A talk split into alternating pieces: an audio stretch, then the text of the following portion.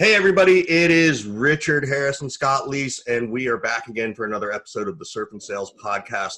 I am super excited um, for a couple of reasons. One, we have Rock Versace with us, um, and that's R O Q U E for all of those people who love to call him Roke.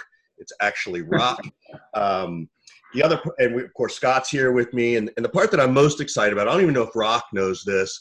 Um, I, I tease Scott with it this is the first time I've ever known a person like me to be able to talk to two people who both hired and fired me. Oh, stop. That's the catch-all. So, rock, you know, and remain, and remain cordial. And remain cordial, right? No, that it, it's actually a true story. Um, both those instances, I, I, owe a lot to Scott and Rock. Scott um, gave me a shot back in 2008 when the economy was turning and I had to take a major step down and a step back um, and had to sort of rebuild my career. And that got me into sort of startup phase.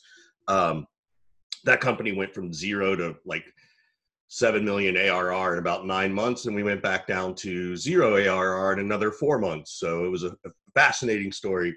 Um, fast forward after that, a couple of other gigs along the way. And I, I met Rock at Mashery and uh, and it's interesting because I remember our interview too, Rock, um, which we'll probably get into. But um, Roque took a shot on me, and I humbly and gratefully am appreciative of that because it was my first true, true SaaS experience in my mind. Um, and then you know that company grew and eventually was going to get bought by Intel. They didn't need me. Uh, I was. Pro- I always sort of say I was line you know 48 on a 27 line spreadsheet in terms of people they were going to keep. Um, they didn't need another sales ops person, but Mashery and Rock um, hugged me out the door, made sure my family uh, had some runway and not have to worry too much. Which ironically is how I sort of became a consultant. So I, I owe a lot to Rock as well. So uh, it's fun to have you both here. I'm not gonna I'm not gonna pin you up against the wall and ask you uh, deep personal questions. But Rock, thanks for joining the show today.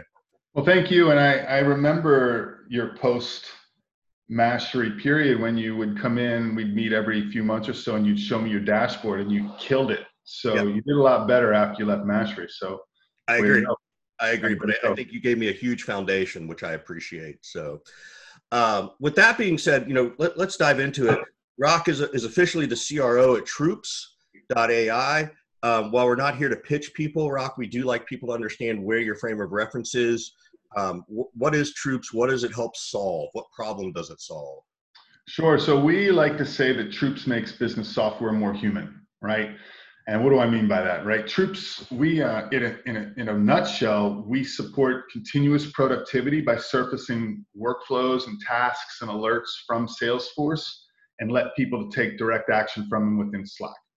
And Got so, you know, I, I like to say to people, I used Salesforce.com last century and I actually did before I joined Salesforce. I was at Broadvision, and we were at the time their biggest customer, and um, and it was a big, and, you know, it was just a, it's a total change, right? But back then it was just Salesforce automation, and now it's, you know, if you look at analysts and things, they call Salesforce infrastructure. They don't call it CRM really even anymore, and so it's become really hard for the end user to use. And you can look at tools like uh, Gainsight or outreach and Salesloft. Well, why do they exist? They exist because Salesforce is this system of record, but BDRs don't want to use it, CSMs don't want to use it, but nobody's really helped SEs, sales engineers, or, or reps. And so that's what we're doing. And we're trying to do it in a, you know, kind of like a, a, a really sub, you know, quiet way is in we live in slack so you don't have to go learn another system. You don't have to take yourself out of the flow and go into another system and log on to, to get your work done. You can do it right from slack. So that's kind of it. And we in these workflows all fall under kind of different categories like commit. You get a workflow to make sure you update your forecast. Coaching you, you update your MEDDPICC and your manager gets an alert and, and can can coach on your impact and the and the metrics that you gained and the and the champion notes that you've gotten or a celebrate you've won a deal or you've set a meeting or the meeting's happened and so you send an alert into a channel so that you can celebrate or connection. You know when somebody does something in one part of the organization other people often need to know. So if you're in finance and you kicking off that a rep thought was closed out because you didn't have the right paperwork an alert going to the rep in slack in real time telling them hey, you need to go back get the, get the purchase order, or else you're not going to get paid. Those kinds of connective fibers are what we're trying to talk about in terms of helping everybody get smoothed along the way and, and make it more human to use the software and make it more fun and, and make it more productive. Cool. Well, thank you. Thank you. Let, let's dive into who who's Rock, right? Rock, Rock grew up in Baltimore, if I remember correctly, right? I did. I was actually born in DC, and my parents, as they they went from being college students to working their way up, um, moved from you know Southeast DC, where Sugar Ray Leonard grew up, to Baltimore to live with my grandmother for a couple years, and then into the burbs of Columbia and Ellicott City. Got it, got it. And and sort of fast forwarding from there, you, you obviously you got. Did you? I know that you served uh, in the first Iraq War, and we appreciate that service. Um, but did you go from high school to the military, or did you go to college first? Like, how did that come about, just for you? Yeah, I went ROTC, and I was um, a lazy sophomore in college, and they kept sending me ROTC scholarship stuff, and I kept throwing it away. And finally, they sent it to my parents. And and my dad my dad gave me like four pieces. He wasn't a big talker but there were like four things that he told me over my life that i always remembered. One was to save for in an ira he's like just put your money away in an ira right away before you, you before you even see it and start to save for your retirement two he said major in whatever you want, but do me a favor and just minor in computers because if you do, you'll never have to worry about a job. And this was in what what what year was that? 1985. Wow. wow. He was already telling you to learn computers. Yeah, and it was really great. I mean, you look at this where we are now with everybody, and you know, hey, I feel left behind. I'm like, if everybody had my dad, they would not have been left behind. And so, and then the third, you know, there were a couple others eh, but the, the third one was he bribed me and he flat out said i'll buy you a bronco too if you if you take this scholarship because it'll save us 30 grand and the car cost me 14 so to be really honest that's what set me over the edge and made me do it but it was he was right i needed it. You know i remember taking my first pt test i think i did 25 push-ups and could barely finish the two mile run i just become lazy lazy college kid and then by the time i got out of the you know the, the airborne I was part of the 82nd Airborne, you know, could do 100 push-ups and, and, that kind of thing. It was that constant, and it wasn't like overnight. It was years, years of raised expectations from basic training to officer training to being in an airborne unit to being in an airborne unit where you're supposed to be the best. And um, yeah, it was that was a great piece of advice. So that's what happened. I went to college, got my degree, and then went out and was joined the army as a lieutenant and got to serve and in Italy. Just, and your uh if i remember correctly your family has a sort of a has been in the military for a while it sort of runs in the in the versace family right right grandfather and uncle were lieutenant um, west pointers my father was enlisted special forces my uncle he was captured in Vietnam and held captive for two and a half years and then executed and was in 2002 posthumously awarded the Congressional Medal of Honor. So we went to the White House. George Bush gave my dad the Medal of Honor. That actually, that picture of George Bush and my dad sits in the in the George Bush Library in Dallas. I think it's in Dallas. And um, yeah, so if you Google my name, chances are you're going to get 500 responses of my uh, stories about my uncle who passed away over 50 years ago and then finally buried way deep. I think I am. Right. Yeah, it's a pretty, it's a, it was a foundational story for the family, right? We, my, there were a lot of brave soldiers. Right. Obviously in Vietnam and all these other wars, but my uncle, if you could call it this, had the fortune of having his story kind of memorialized because another man named Nick Rowe was um, captured along with my father, and he escaped after five and a half years and wrote a book called Five Years to Freedom. And in that book chronicled my uncle and and his story, and um, you know that was really kind of a blessing. And then Nick Rowe uh, came back, and um, in 1989 he was assassinated in the Philippines, and so he lives five years in Vietnam and then comes back and is assassinated. And in 2002, during the Medal of Honor, my father had invited his widow and her two sons, and her two sons and I met and we hung out and we played basketball together. And his son was 13 years old, his younger one, and he had never met his father.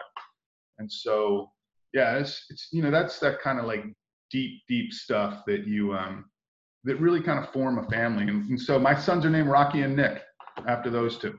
I knew about Rocky. I didn't know about. I didn't know that's where Nick's Uh, yeah, that's what Nick's. That's who Nick's named after. And and and do your kids have any desire to go into the military? And do you care? Do you? Well, my older one certainly doesn't, and my younger one just recently has been saying that he wants to be a Navy SEAL, and I'm like, where did this come from? And so it's obviously in front of him. Yeah, and no, no, no. I, uh, my wife would kill me if he joined the, the military. So, but I, I have to, I have to be really careful. I don't, I don't want to impact his dreams, but I want to make him aware of the reality of what that would entail. Right. And you know, you might have to kill someone. You know, that's not a light thing to um, to think about, right? That's it's impactful. And just as a sidebar, in college, I took this death and dying class and had to write a paper, and I wrote a paper on suicide in the military. And in 1989, I drove all the way down to the Library of Congress, and I could find four pages on it. And now they're saying that 6,000 soldiers a year take their lives, right? And so you think back, how many how many former veterans drank themselves to death, or or just went into a shell and and were never themselves. So it's not just the soldiers you lose there, but it's the the hearts and minds that you lose when they come back too. So it's a really deep and important decision to make because that's that can that'll change your life. Yeah. How did just out of curiosity, and, and I know we'll get into sort of you know software sales and stuff, but I think this is really fascinating, and a lot of times we don't get to have these conversations with people. Um, where how was your transition back to civilian life? My transition back was easy-ish I watched my soldiers though, who were not college grads, come back and and try to find jobs and and you know figure out what their careers were. But I will say that you know I waited tables for a year because I didn't time it very well, and you'd stand there and um, some guy would be in there with his date, and then you know talk to him for five minutes. He's like, "What are you doing waiting tables?" And you're like, I'm just not going to go into it, right? And then I remember I met a woman and I met her parents, not my wife, and and they're like, and this was when I moved out to Monterey for the summer just to wait table, and she's they're like, what are you doing dating a waiter? And I'm like, you know, I just got done serving our country and I'm a veteran, and that's how you're judging me. So that from that perspective, there was a lot of swallowing your pride, and I think that that's that's actually a theme that I think that we should talk about all day today. Not necessarily swallowing your pride, but understanding that not everything is a straight up trajectory in your career. And and I had that a lot. Like so when I got out of the military, you know, you're leading a bunch of men. You're you have a lot of responsibility. I had my own Hummer and driver at 23. and you know, I still don't have a driver, right? I'm 50 now, 52 so Spend the uh, rest uh, of your career trying to get to a place where you do have a driver. Yeah, and you're you're really doing something that you feel is pretty noble as a soldier, and so you then you take a step back. I went into grad school, and for me, getting an MBA was really like getting a BA because I mentioned I studied computers, so I didn't know a thing about business. My father was a professor, my mom was a nurse. I didn't know anything about business, so for me, an MBA was really just a BA in business, and um, and then I went to Accenture, and I went to Accenture with the, at the same level as a college graduate. And it was 1994, and you know I thought people would want to hire for leadership, but people wanted to hire for what you've done before you went into grad school. So I started down again in, in Accenture, and and got four years, and you know I, I up until just a little while ago, literally in this this year, when I realized that troops is really about change management and process change and understanding the as is state and the to be state, that I realized it was these consulting years that I did at Accenture that actually helped me so much those four years. And I used to think that I'd never done the BDR role. I used to think I kind of cheated out of that because I didn't do that one year of cold calling. But what I did do is three years in the military learning that you never call in sick because they make it miserable for you if you do call in sick and the next four years at Accenture, learning how to uncover pain and solve it. And so, really, that the idiot that I am, I'm thinking, oh, gee, I got out of a year being a BDR, but I put in seven other years to learn a lot of really important stuff that was, you know, really frontline, not management level work. Let's let's talk. So I know you you came out of that and and you went from Accenture to Broadvision, right? If I remember correctly and then Broadvision, you went to Salesforce, right? And Salesforce, this is uh, as, as, we were talking earlier, you know, literally almost last century. Mm-hmm. Um, in fact, we could say, you know, two decades ago, right? Yeah. Uh, and how early were you at Salesforce? Like, were you employee number 100? Like, were you? Gotta, you you gotta tell us the story of how you got hired and, and Yeah, that too. What the interview was like. Okay, so I was around two, 220 or so. In I went to Broadvision, and, and our stock went from a dollar to 90 to a dollar during the dot com boom and bust. And Right. so, and I and I was a VP at the end at Broadvision, which was absurd, absolutely absurd, right? And that, that was kind of the the, the dot com bubble, inflated titles all the way across, and, and there I was. And a guy named Jim Thanos, who's my mentor to this day, I know all of his kids, his son-in-law. Um, he was an amazing, he is an amazing guy, and he was an amazing leader. And, and Benioff and he were talking in, about him becoming um, the head of sales at Broadvision uh, at Salesforce. I don't know how far it got, and uh, and they eventually hired Jim Steele, which was a great move. But they got to know each other really well, and and Thanos gave Benioff four people from Broadvision that he really liked, and um, two of them were over in Europe, and there was me and Roger Goulart here, and and so I went and met with Marc Benioff in 2002 in May, and literally after hellos, the first thing he said to me was, "Our top rep made six hundred thousand dollars last year," I love that. and and I'm uh, like, and, and I didn't really appreciate it at the time, but now I've never had a CEO say that to me since, and I've talked to hundreds, right? And so people, I don't know, really get how sales and business and operationally focused Benioff was. And so then I met with Mike Bash, Michael Bash, who became my first manager. And, and within five minutes of the interview, he says, I don't know why we're spending time talking because Marc already said to hire you. And it was largely off of, I mean, I met with Marc for five minutes, so I didn't say anything. It was all off of Jim Thanos' recommendation. And, um, and so they hired me, and, and Marc just made a heck, heck of a lot of fast decisions, I would suppose, because in that summer of 2002, he built out the field sales team, and a couple hundred people were brought in, doubling the size of the company pretty quick. One thing I'll say about Marc also is that I, I was just having lunch with Jim Thanos a few months ago, and he said, you know, months after you and, and Drew and Roger and Ariel started at Salesforce, I got a letter from Marc with 10,000 shares of Salesforce saying, You saved me a heck of a lot of recruiting fees, and I really appreciate it. Thank you. I mean, he, Oh, hired, God. he hired a couple hundred people. It, and he remembered to do that. Jim was blown away. And so, I'm blown away. You know, when you think about that stuff, it's like, I'm blown away that a CEO actually recognized that a head of sales was saving them recruiting fees and did something. It's not even the head of sales though. This guy wasn't even an employee. no, he wasn't. He was outside the company. It was a really Oh, remarkable. It's wow. just like these little things that you piece Powerful. together. Yeah, yeah. Yeah, you're like, it's not an accident that Salesforce is Salesforce, right? I know everybody likes to So Rag what was him that like though? What was like? Was it, you know? By the way, that's 1.75 million dollars worth of. Um, Yeah, I don't think he held on to it. um, but I don't want to bring that up to him. yeah, it's, like- it's like the guy who sold. It's like the third guy at Apple who sold his shares for like 500 bucks, right? We've heard that. Story. What What was it like in those early days of Salesforce? Was it Was it an easy sell? Was it a tough sell? I mean, was there even a process? And I know you. You're a process guy. Um, you know, what was that like as a sales rep back then?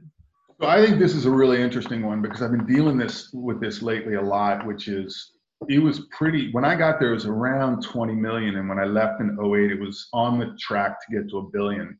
And I look back then and we had just rolled out Enterprise Edition the, the spring of 2002, which was really what led us into the path of being able to work with big companies because you had that API.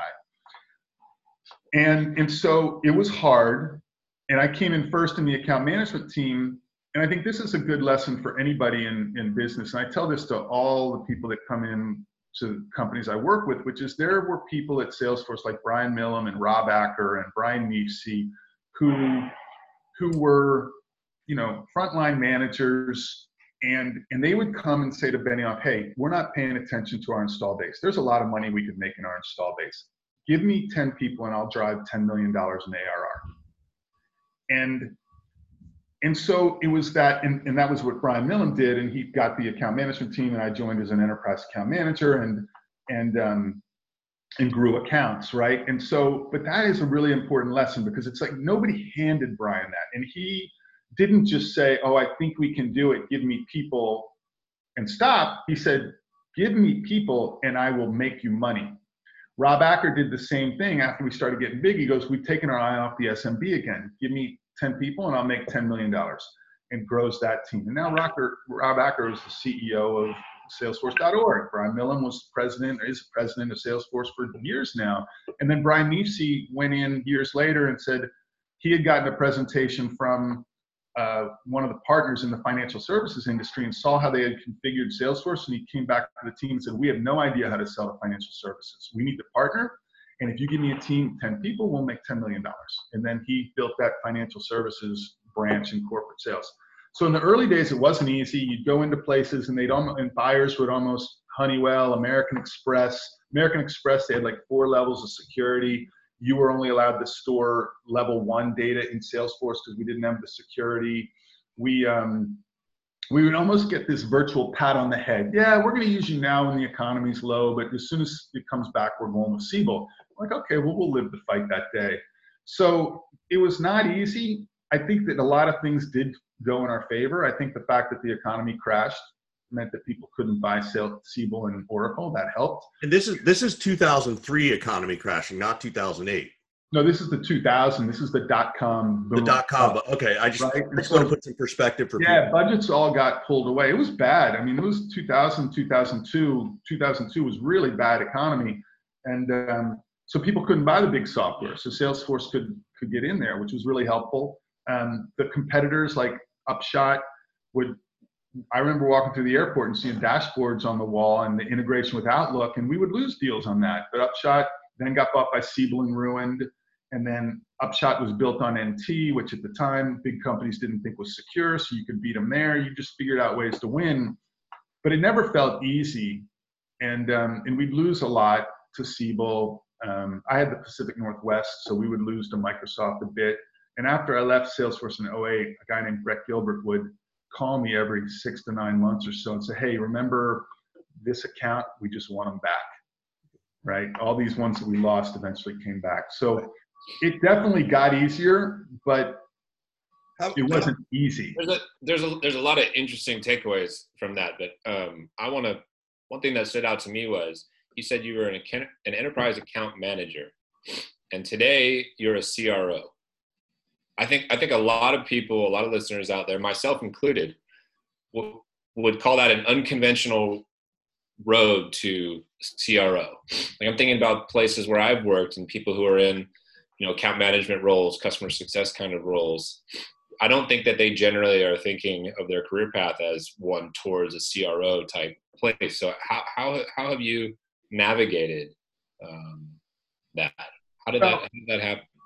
So enterprise account exec install base, it's a sales role at Salesforce. It was, right? There's you had a 600K new business ACV number and a 2 million renewal number, and you had 30 accounts. So it was sales. And you know, I, I think that my I don't think anybody's going to follow my career path. It's kind of random. I don't think it's been. I don't think I've. I, I never have had a a, a, really an idea of at 25 i know what i'm going to be doing at 35 or 45 it's it's kind of a meandering path that i don't think anybody would follow. I mean i've gone from soldier to consultant to product manager uh, owning a product line to account manager to a sales guy. And i think that that that what helps with that is and i think that one of the in my position now one of the main things is helping people understand what everybody else faces. Like if, if somebody in sales is doing something and I can say, hey, you know, that's okay, but if you don't do it in this way, when we hand it over to professional services, they're kind of going to be screwed. Or if we hand it over to CSMs, they're kind of going to be screwed. Or this is why this is important to marketing, or this is why this is important to the product team, right? Just having that broad breadth of experiences to understand. You know, you kind of like seek first to understand, walking in other man's shoes or whatever. It's that, it, that was really the most helpful part. I think it's important that that people that people understand and, and hear that you know it hasn't been a, a straight line. You know. No, and, and I went back down right. So from from grad school, starting over at the bottom again, from from being a VP and at, at, at um, Broad Vision to being an individual contributor at Salesforce. So, and, and, look, I'm a I'm a CRO at a Series A startup, right? I'm not a CRO at Salesforce, so it's a different level job. It's not like um, I mean, this isn't. It's a hard job, but it's not. It's not incredible. It's not like neuroscience. It's it's neuro, you know I'm not a neurosurgeon. It's just CRO and you you have a breadth of experience and you hope you can help your team win and grow. Um, I, so I don't over. I don't, I don't think we should over um, over uh, overblow the the role that I have today. It's a good role. I love it. It's fun. What do you what do you what do you what have you found that you love again about the the Series A size company, the early stage, and the building something from scratch versus versus you know things that you love that you know such a huge company like Salesforce and Broadvision and these kind of places? I think there's challenges in sales regardless of the company you're at, and there are different kinds of challenges, right? It, it, a Series A, you know, the challenge is usually people don't know who you are, right? And you can you can get yourself in a twisted up in knots over, gee, if I just sold Google, I'd always be able to get that meeting and be able to go in and people would trust us right away. And, you know, or if I was at Salesforce or SAP, I could always get that meeting. But, but those, those people that are in sales in those roles, they're dealing with shrinking territories and, and, and, and you know, maybe not as much control over their destiny. I mean, if you're at Salesforce and you're the top, top strategic guy, you got maybe one account and hopefully that account's doing well. So I think there's challenges no matter where you go and it just depends on what kind of challenge you like and i like the challenge of i like being the underdog i like being the little guy i like getting out there in front of people and showing them like new stuff like broadvision getting people on on the internet believe it or not in 1998 our meetings were uh, our customers aren't going to trust the internet with their credit card and we would say, you know, people said that about ATM machines, and now look, you're out at 2:30 in the morning in New York City on a street corner taking money out. So believe it. Because only good stuff happens at 2:30 in the morning when you take out cash. That's true, but you, you see the point. It was like, and then in Salesforce, it was, you know, there's one code base. This is the democratization of software. You know, anybody can now use it. And that was a different thing, putting your stuff in the cloud. And then the, all these startups I've been at, Mashery was, hey, you know, APIs. If you have APIs, you can open up your business to move so much faster. Those were all newer ideas and it was fun and it's fun and I like it. And so what we're doing now is, is newer and fun. And I, I like that challenge more than feeling like I don't have as much control over my destiny at a bigger company. But that's just let's, me. Let's dive in a little bit into your into your hiring strategy, right? Because you you know I met you at mashery and you know there were maybe six or seven salespeople and a couple of SDRs. This was 2011, 2012, and you know it before right right before predictable revenue came out. I know you work with aaron at salesforce but that's for another discussion. Um, you know when you are hiring today right whether you're hiring for well, let's sort of take each of the roles right? As a bdr and sdr what are you looking to hire for? What are you or what are you teaching your managers to look for to hire for if you have a bdr manager?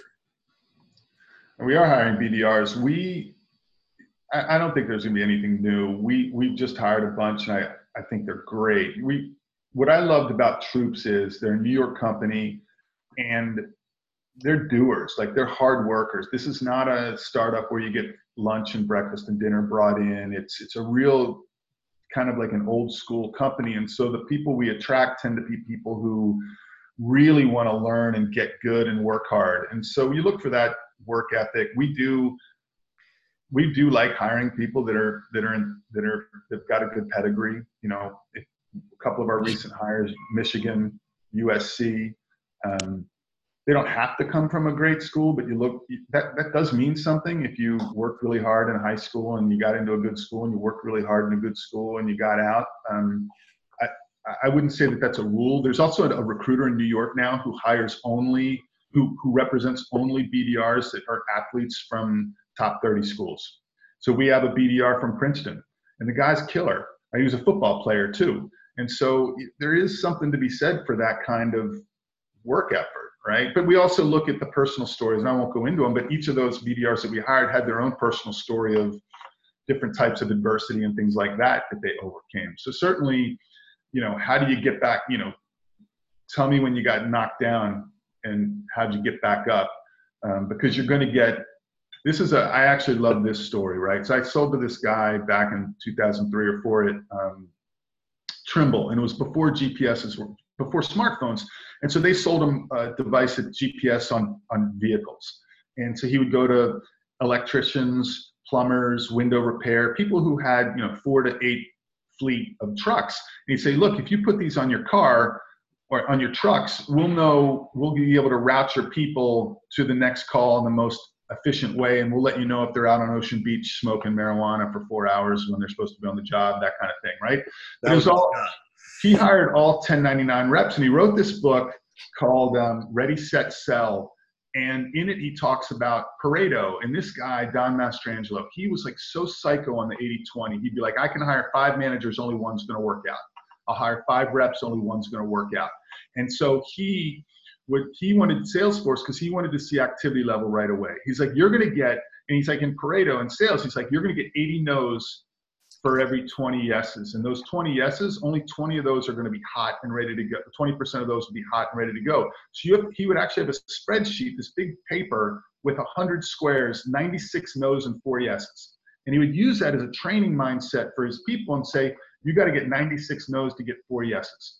And if you get those 96 no's in a day, obviously you're not, that's too fast, but if you get that in a day versus a quarter, you're going to make a hell of a lot more money. And so he wanted to see the DNA. He wanted to see that the people that he hired would ha- within a week or two show that velocity to get through those 96 no's, not get beaten down to get to those four yeses. And I've always remembered him in terms of hiring, in terms of I need people who understand that a no is just one no close to a yes and it doesn't demoralize you. That's great. I, I just the thing I got took out of that story though is that you know you hired me coming out of you know from from the University of Arizona, so uh, seeing U of A and Michigan. I've learned. It's been a decade, Richard. I've learned. Yeah, yeah, yeah. Uh, well, uh, I'm glad I didn't have to get hired. What, what about what about you know as you as you think about it uh, from that DNA perspective? I appreciate that. What do you look for when you're looking for an AE, and and, and maybe even to clarify a little bit? at troops what's your average you know if you're allowed to say what's your sales cycle like? What's your what's your arr that kind of stuff so people get a context of what your the dna you're hiring for based on your deal size. Well the dna that we're looking for is, is still to be determined. You know we're still young and we're still trying things out but one of the things that i think is really important is we we in, when I initially got there, I think it's an evangelical sale, but now I actually don't believe that it's an evangelical sale. I, I, a little bit. Like people are just starting to learn best practices in slack and, and, we live in slack and so our guys have five years of working with slack. They know slack better than any company out there really. It, from a we, we integrate with it we use it and so we have a lot of expertise in terms of how do you get the best out of slack. So from that perspective it's evangelical but the really the main thing is, is that it's process reengineering and that's you know getting in and figuring out what's going on with your business today like you know i wrote the uh, the pain funnel, Richard, you know, right. where you go in and you have to figure out, you know, how do we increase your productivity? How do we help you get better data visibility? How do we give your reps more time to sell? And that's all about being able to uncover what you're what you're doing today, why it's not sustainable, and, and mapping out what the future looks like. So that's really more of a process background. And so I am looking for more senior people who understand that that need to talk to a lot of different people and figure out where you're at today and where you need to be. And you know, the jury's still out on how that's going to work. Ask me in a year or two, right? Have you, have you, are you finding that the the motivation and the goals of the folks that you're interviewing and and trying to hire now has changed and evolved compared to 5 10 15 years ago i'm just thinking I mean, I, I, love the story of Marc Benioff just saying, "Hey, my number one rep made 600 grand." However, in today's kind of environment, um, I'm also picturing a world where people could potentially be put off by that, especially younger people who maybe care about things more than just the uh, the almighty almighty dollar. So I'm I'm wondering if, if you're finding that um, like I, I've found it at least like the goals and motivations of people and what they want out of the role are, are a little different now than they were 5, 10, 15 years ago. Are you, are, are you, do you feel like that's the case for you as well? You know, I have listened to one of your previous podcasts where you guys went on this for a long time. I'm not going to dragging be, you into it now. I'm not going to be as actually, you know, I, I've been thinking about this since '94 because I went into Accenture much older, you know, four or five years older than most of the other people. And even back then, there were people that I looked at that were like, really came to work to want to work, and some that that didn't. And I think that's still true today. And so again, we look for people that that want to work and grow their career.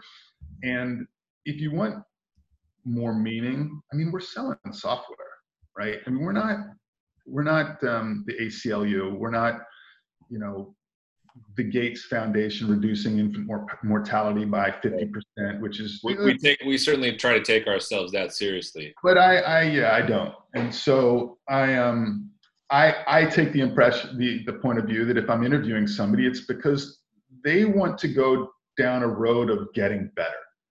And they want to grow their themselves and and as much as we can. I mean, uh, you know, our our whole point is we want to make work more human. So we do have an aspect where we want to make work better and we want to make it more fun and we want to make it more productive so people can be more successful. So that is our our our vision is make work more human. But we also I want people. But are you are you just are you just showing up in the interview and saying, hey, my number one rep at Troops makes blank? Makes X. well, no, not yet. They're, they're not at 600 grand yet, but I'd love to.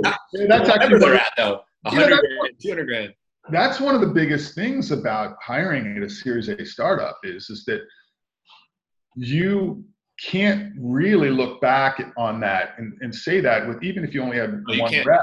You can't at all. Look, this is this. I spent my whole career virtually in the environment of seed stage to Series C, right? And yeah. you know, like it or not, like you're selling the dream. You're you're selling the dream of like I believe this is what you're going to be able to earn now in year one. I believe this is where we're going to be able to take you in year two and year three, et cetera. I would say that when it comes to hiring reps at, at a Series A startup, a lot of time it's, and I love this DNA, and I have it, and, and, and I never lost it, which is I always feel like I have something to prove. And, and whether it's I was just at a failed startup before this one, and and I was at a startup that didn't work out for me before Mashery, and I had really had something to prove. And and I find that when I find people like that that actually have the right DNA, they and they have that they have that whether it's a chip or it's a, uh, on their shoulder or whether it's a desire that they have something to prove. I like that a lot. Right. I, I do too. I, I love the chip on the shoulder. Right. I mean, you can't you can't let it get unhealthy, right? But there, I do think that that's that's what you needed to start up. The person who's like, I'm going to get a huge territory and I'm going to make it rain, right? Because I'm in control. Like if you're an enterprise rep at Troops, you're getting a quarter of the country, right? And you know, that's a lot. That's a lot of dirt. And if you can, you if you have the right DNA and you have that right motivation, like the talent code, right? How do you? It's it's it's desire, um, expert coaching, it's ignition, expert coaching and deep practice, right? And so if I can find the people with that desire, that ignition, and I can give them the best coaching I can, and they can practice their craft really well through a good process, then they should become great at their craft, right? And that's that's kind of what you have to look for because you can't, you know, the guys that are making five or six hundred k at Salesforce year in and year out, you're not going to pull them out. No, you, and you don't you don't want them at, at the very beginning, most likely as well. I mean, you know, first round capital just released like their uh, state of startups, you know, kind of report, and you know, making an impact, solve a problem that makes a difference, important mission, great team to work with, strong culture. Like these are the things that that uh, you know I think early stage early stage salespeople are are looking for.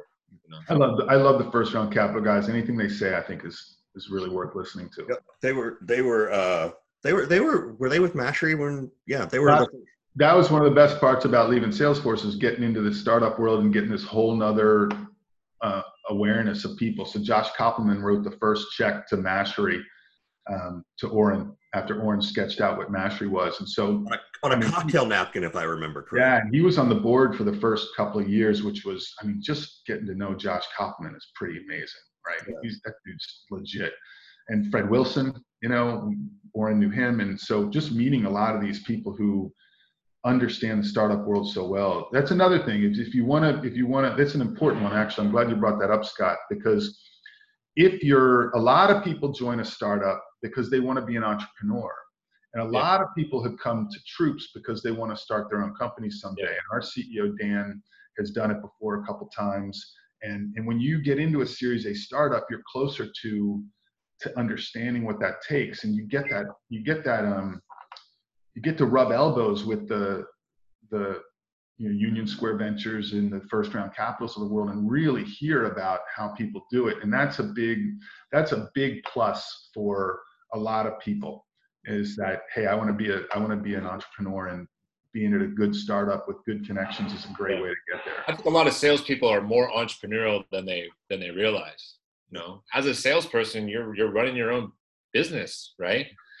Um, and I, I'm I'm hoping that you know in the next wave there's more entrepreneurs that have a, a direct sales background and it's not you know so seemingly dominated by um, you know right. finance and private equity and engineer and product kind of kind of folks yeah i've got i've got two more questions for you the first one rock is you know I, I made this post on linkedin about interviewing the other day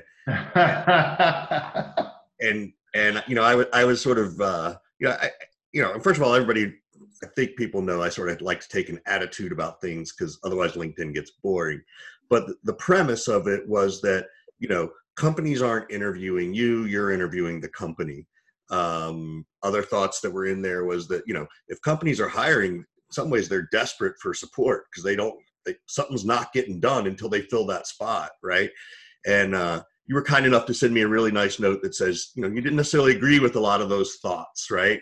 So you know, you know, you and one of the things you brought up was, well, wait a minute, what if this person has, you know, six failed startup attempts or six, you know, they've had six jobs in four years, and you know, you sort of see that from your perspective, you might see that as a red flag.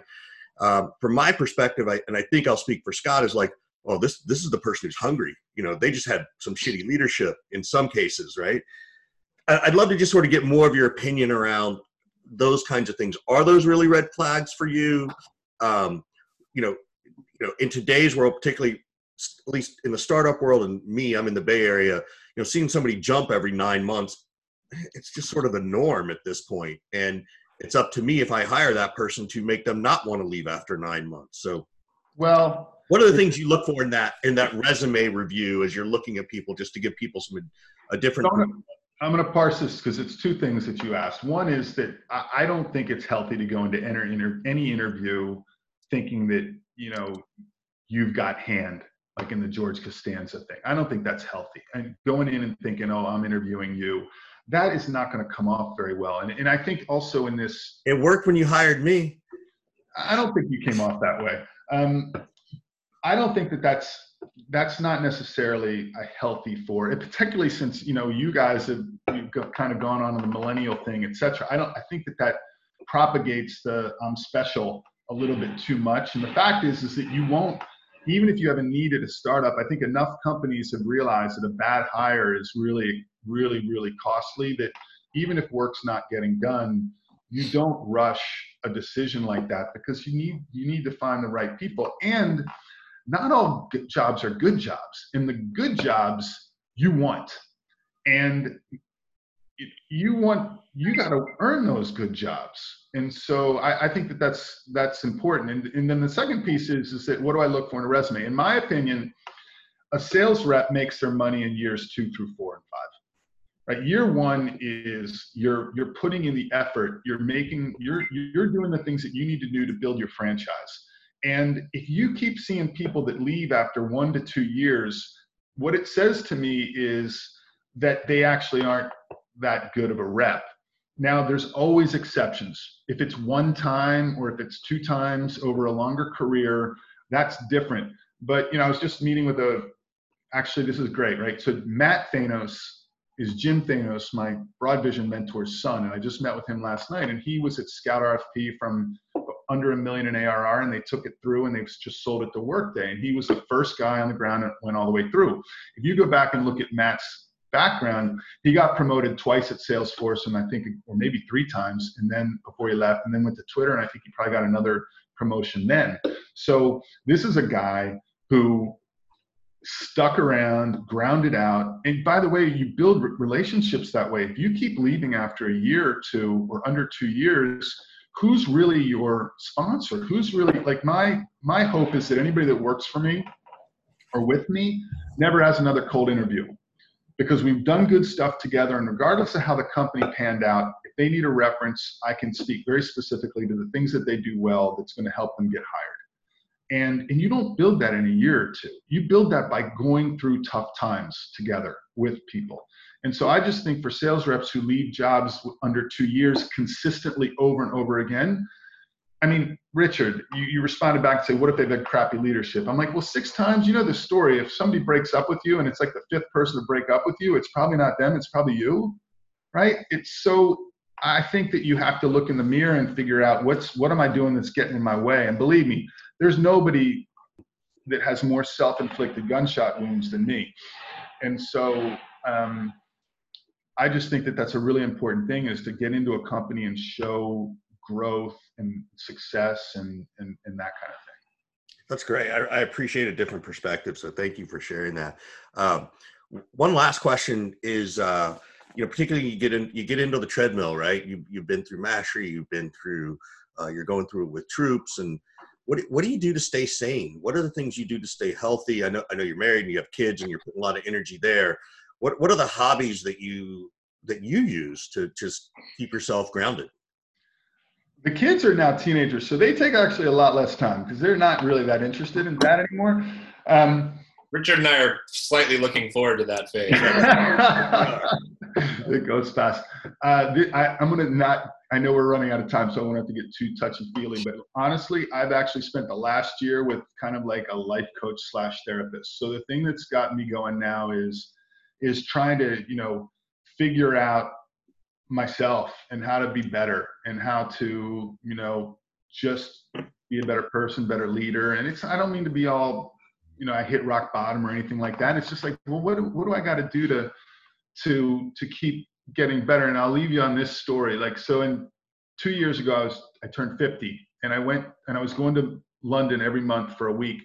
So while I was there, the Tate Modern had a Picasso exhibit. It was 1932, uh, Picasso's 50th year.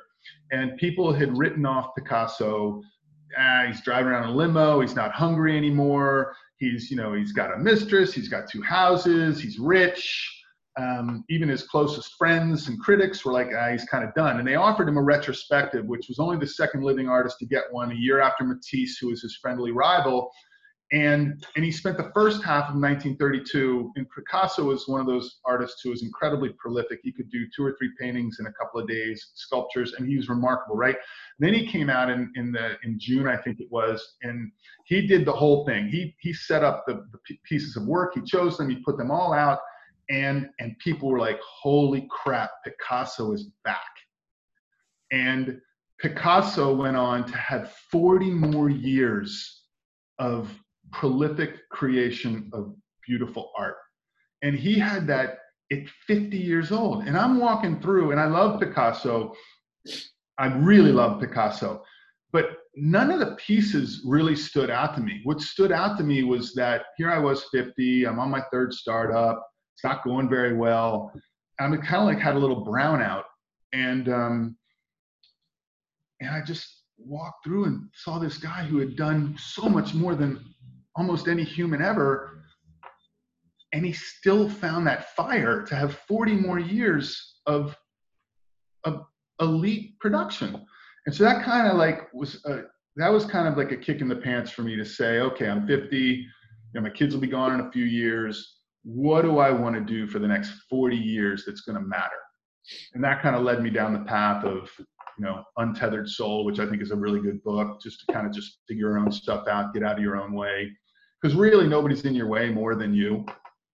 And so um, yeah, so that's it. I mean, the last year has been like, how do I get better? And it's believe me, it's it's one step forward, five steps back. Have you found a new hobby? Have you found something? Are you trying things? Are you painting? Well, that's it. I mean, that actually that actually mental health and you know taking care of yourself takes a lot of time. It actually does. And, and exercise, right? You mind you, you put that together with exercise and you try to eat right. You know, try to live a long life and try to be healthy. Like I want to be able to hike and do stuff for a long period of time. So, you know, that's that's that's the kind of thing that I do. And so yeah, that's it. That's great.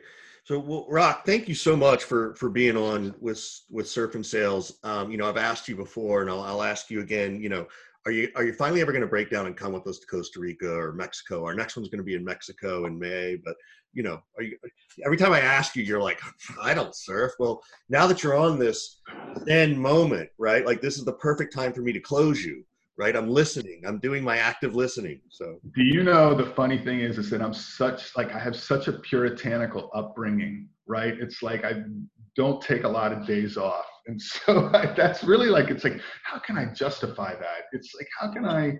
So I'll ask you, you know, what's the, you know, give me the the pitch that I can give to Dan, my CEO, that says I need to be gone this week. Here's what I'm going to learn and bring back. Because um, believe me, I'd love to go. I'd love to go surf and sail, hike and sail, trek and sail. You know, it sounds it sounds to me like the issue is more with you than it is with. Yeah, you got to get out of your own way. Probably right. You're That's probably right. You're, you're absolutely right, Scott. It's true. I'll leave you with that. So that's a good one. The so here's the deal. I, I will I will pitch it out as best I can, and Scott will jump in. So, uh, you know, in case you couldn't tell, I'm not I'm not the major surfer. Scott and Jeff are the major surfers. um, but you know, we spend anywhere from three to four hours doing surfing, right? It includes lessons. So if you've never surfed before, every day you've got a surf lesson so that you can figure it out. Usually by the end of day one, everybody's up on the board anyway. It's not some long process to learn. Um, but the other time we, we're really sitting around um, doing some content that's been uh, cultivated by us, but also from attendees. So for example, Rock, you could come in and talk about something you're really passionate about in sales or leadership so that others can learn from you. Um, and that and and then the rest of the time is you are spending time with like-minded sales related individuals. So you're getting to have those longer deeper conversations that you can't do at dreamforce right? You're breaking bread with these people. You're sharing personal stories where you do a session on how to tell a story like storytelling um, and it gets it gets really deep, and you have these intimate relationships that are going to last forever. Um, much you know, kind of like how yours and I have have occurred over over the years, but it's not a bro fest. It's not a drunk fest. It's not a let's just go on the beach and, and smoke weed kind of thing. It, it's pretty much the opposite of that. You know, if we're getting up and surfing at seven in the morning, you know, you're not staying out till one o'clock at night partying, right? Like it's not that kind of an event and Scott, you can Scott's really much better at, at pitching the dream. So I'll let Scott explain a little bit, and then we'll, then we'll jump off of here. So well, I don't I don't have to pitch the dream. Rock Rock already said that he's working on himself and he's working on his health and his mental health. He already said that he has a puritanical issue with taking time off, right? So it's a perfect opportunity for him to work on these kind of things. If you don't think that part of the uh, experience is physical health, mental health, getting into a, a, a beautiful setting with like-minded individuals. Um, you know, you got you got another thing coming, right? And and well, there's no there's no uh, there's no event that I'd rather go to. I can tell you that much. Well, he's moved from Puritan to like you know whatever is one step above that. So he's getting he's moved up the farm. So. At any rate, Great. Scott, it was a real pleasure to meet you. I've, I've yeah, heard your name for a decade, I think. And Richard, it's always good to catch up, man. Thank you so much always for a pleasure, man. listening to old stories. I feel like I'm like Tony Kornheiser, old man radio. Yeah. Talk again soon. Take care, guys. Bye.